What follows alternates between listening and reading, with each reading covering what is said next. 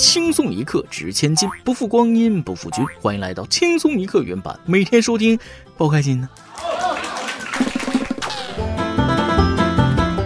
各位意思，我感觉我自己真是个奇迹呀！三十多岁人了，却拥有七十多岁的体力、五岁的情商、十岁的爱好和明天就能入土为安的睡眠质量。鉴于我如此之牛掰，于是我跟朋友说了。有什么困难啊？你尽管跟我说啊，我看我能不能帮上点倒忙。都说朋友一生一起走，这话没毛病。近日，南京警方接到匿名举报称，男子王某多次通过微信向好友发送淫秽小视频，民警对其手机内容进行提取，经鉴定查明，其多次向多人发送淫秽信息，其好友接收后进行转发。王某辩解称自己没有牟利，只是和好友进行交流。目前，王某等五人已被行政拘留。律师提醒：发送四十个以上淫秽视频，即使没有牟利，也属违法行为。划重点啊！接到群众匿名举报，然后他说只跟朋友进行了分享。你品，你细品，承认吧？是不是发给朋友的视频打码了？所以人家冒着暴露的风险也要举报你？有没有一种可能是没被分享到的朋友举报的？嗯。朋友说了，其实我的本意是想让他悬崖勒马。中国好朋友，让我们谢谢这位朋友。我的朋友也很够意思啊，为了能够让我在安静的环境下吃饭，走路都悄无声息呀。上次和几个朋友出去吃饭，都喝的差不多了，突然停电了。我正在纠结，我是趁黑溜呢，还是和他们一块走？关键是还没有人买单呢。过了一会儿来电了。房间里就只有我一个人了，有没有一种可能，其实这种酒肉朋友才是真的朋友？他们不在乎你成不成功、厉不厉害，只在乎你这个人什么时候能出来一起喝酒吃饭。反正我觉得挺有道理的。有些事儿啊，朋友不一定替你着急，但邻居肯定急。近日，长沙一男子在十楼家中搞卫生时，发现对面小区起火，立即拨打幺幺九报警。他身着湖南省省服，狂奔两公里为消防员引路，成功到达火灾现场。原来，火情是由洗衣机自燃引起。消防员与男子赶到时，着火的洗衣机基本上已经自动燃灭，而户主完全不知情。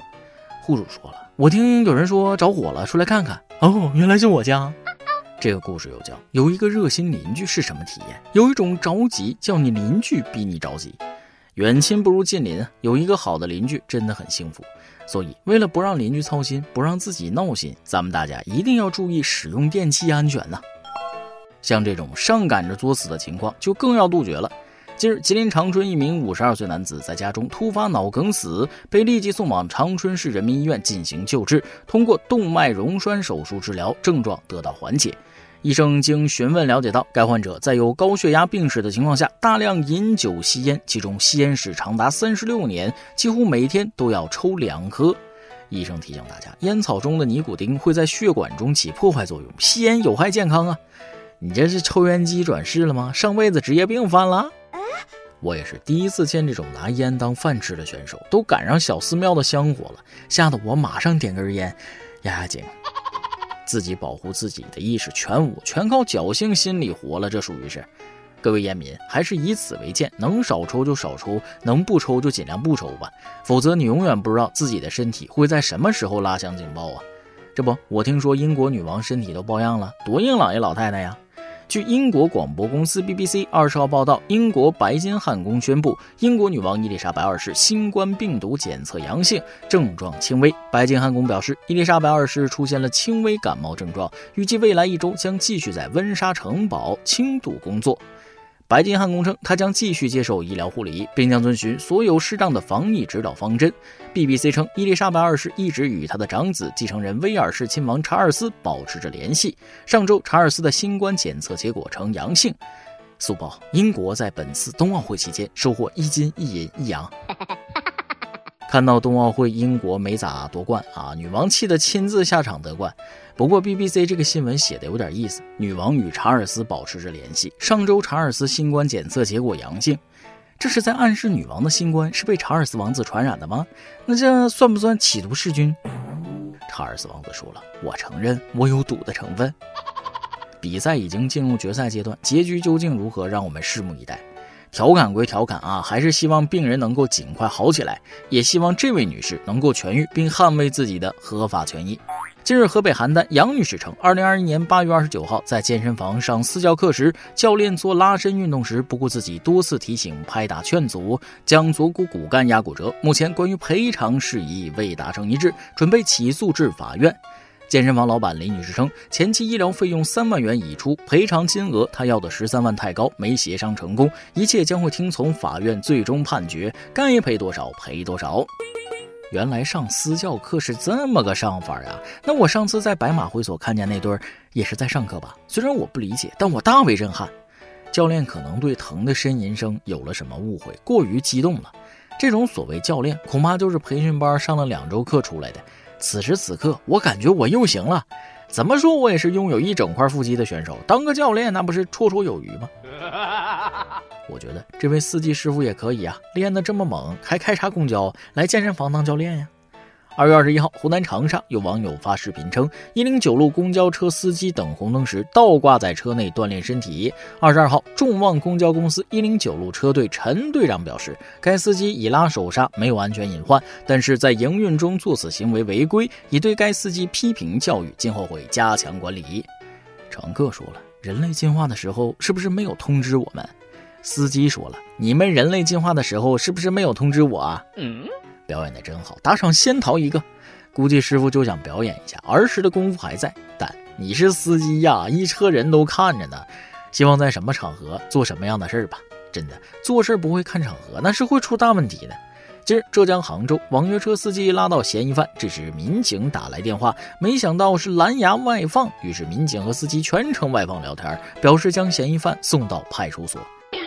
一个敢问，一个敢答，一个敢听啊！嫌疑犯说了：“我想过一万种被抓的方式，唯独没有想到是这样的。”司机就差没问嫌疑犯：“你想去哪个派出所呀？”既然开的免提，警察叔叔要不直接和嫌疑犯聊？打电话的时候怎么也得问问人家方便接听吗？这不是让人置身于危险之中吗？要我是这司机，我可能被吓死了。我开着免提上来，直接跟我说车上的是逃犯，然后逃犯就在旁边，感觉自己下一秒就要被灭口了。司机说了：“我比你还慌，干着拉乘客的活，被迫操着送人头的心，实惨。”再来挤一段。专家研究发现了，食指比较长的人语言能力更强，无名指比较长的人数学能力更强，小拇指比较长的人挖鼻孔更方便。我天天抄作业看攻略，到关键日子一个宝贝都没抢着。我关注了各种领外卖券的公众号，结果真饿的时候没一个用得上。我还收藏了众多网红餐厅试吃帖，结果一打卡必踩雷。诸如此类行为，我们可以称之为无效养鱼。小的时候啊，家里穷，经常吃不起饭。我看到别人家小朋友吃小笼包，馋得直流口水。我生日那天，父亲穿上他那件一直舍不得拿出来的皮袄出了门，回来的时候却穿着一身鼓鼓囊囊、破旧的长衫。他拍了拍衣服，对我说：“你猜猜，下面罩着几笼小笼包？”我哇的哭了出来。这大概就是长衫罩几笼的故事吧。给大家提个醒啊，如果在公司出现了不舒服的情况，一定要先去医院，不要先回家。先去医院可以认定为工伤，如果先回家再去医院，不会被认定工伤。当然，也希望大家不会碰到这种情况啊。一首歌的时间，微信网友阿懒想哪一首歌？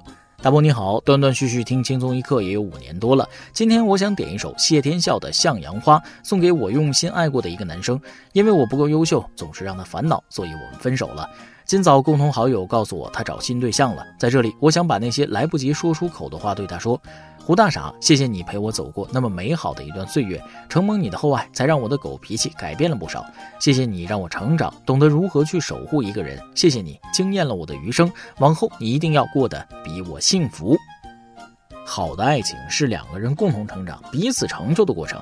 姑娘，在这段感情里，如果能够学会成长，懂得守护，那接下来属于你的幸福也一定不会缺席。加油！送你一首谢天笑的《向阳花》，愿你能心如花木，向阳而生。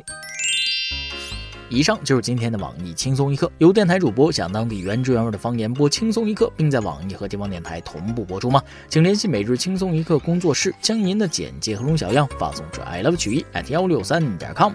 老规矩，祝大家都能头发浓密、睡眠良好、情绪稳定、财富自由。我是嘚儿，咱们下期再会，拜拜。